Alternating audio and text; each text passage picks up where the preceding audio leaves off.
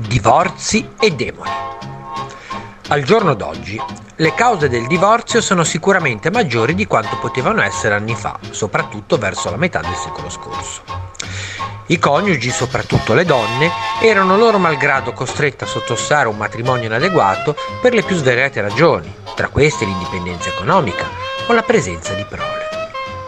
Secondo il sito americano divorcerate.org, sono cinque le attuali cause della rottura del sacro vincolo.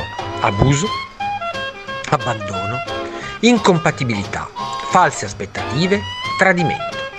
Tuttavia, andando avanti di questo passo, si dovrà aggiungere all'elenco un'altra voce, possessione demoniaca. Già, perché non bastavano le cause caratteriali o economiche a chiedere alla giustizia civile di decidere il contratto di matrimonio, ma anche l'intervento palese del maligno potrebbe essere la causa primaria per domandare il divorzio.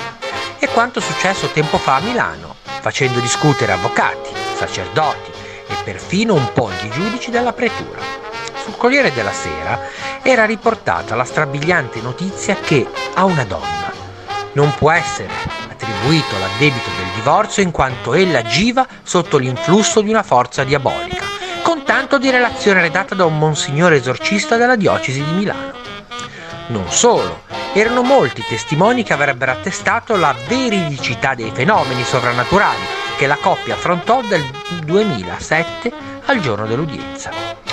La notizia che non riporta i nomi dei diretti interessati, né avvocati, né prelati, testimoni o giudici, potrebbe far pensare a una burla.